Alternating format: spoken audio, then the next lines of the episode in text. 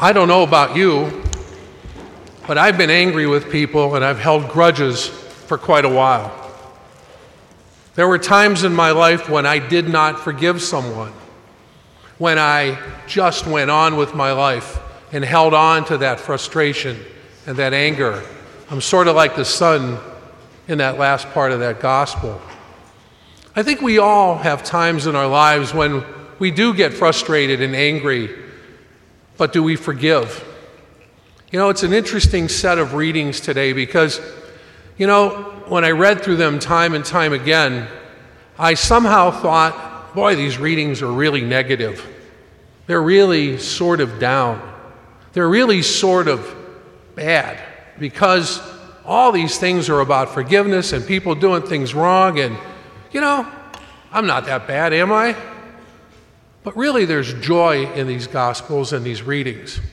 There's extreme joy because we love and worship a God who does not hold on to grudges. We worship and love a God who forgives us for every single thing we do. He never hesitates to give us His love and His mercy. And it's displayed in all those readings. They may seem negative, but they're full of joy.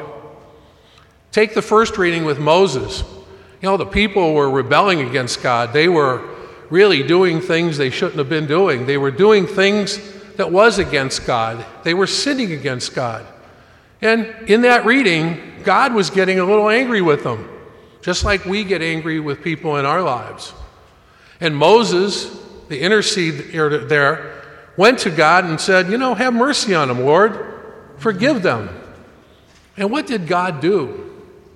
He relinquished, he stepped back, he found the love and the mercy. He was going to do that because he loves and cherishes every person. In that second reading, I think it was Paul who said, I'm not worthy of all this, but through the grace of God, through the grace of God, I have been forgiven. I was a blasphemer. I was all these things, but yet God found it in Himself to forgive and love me. When you think about the gospel, it's a long one, but there's a couple of lessons in there. We are the people who are lost, we are the coins who are lost. We are sometimes that son who strays away from God and sort of ignores Him for a while, aren't we? I know I've done that in my life many times. And we are those people who God loves and forgives. You think about it, isn't that a glorious thing to be loved by a God who always forgives us? So then, why can't we love and forgive everybody in our lives? Because if God's able to do that for us, and we're disciples of the Lord, we must find that love and forgiveness in ourselves. So I challenge every one of us today that when we go out into our daily, daily lives, we look at those people in our lives, and if we've been angry and you know we haven't talked to somebody for a day, a week, and some people many, many years, we've all had those situations where you know somebody has not talked to some of their family members for years. Yet God forgives them and forgives us and forgives me. Why can't we do the same?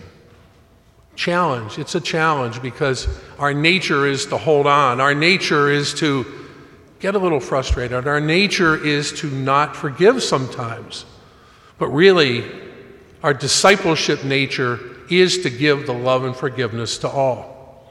And we start tonight when we come to communion the body and blood of the Lord Jesus Christ, the gift to melt our hearts, to make us a little softer to find that forgiveness in people and to forgive them, to love them with all of our heart and our minds and our souls. I'm overjoyed to worship a God who loves me and forgives me for everything I do, even though I don't think I deserve it. But He must think I deserve it. May God bless you.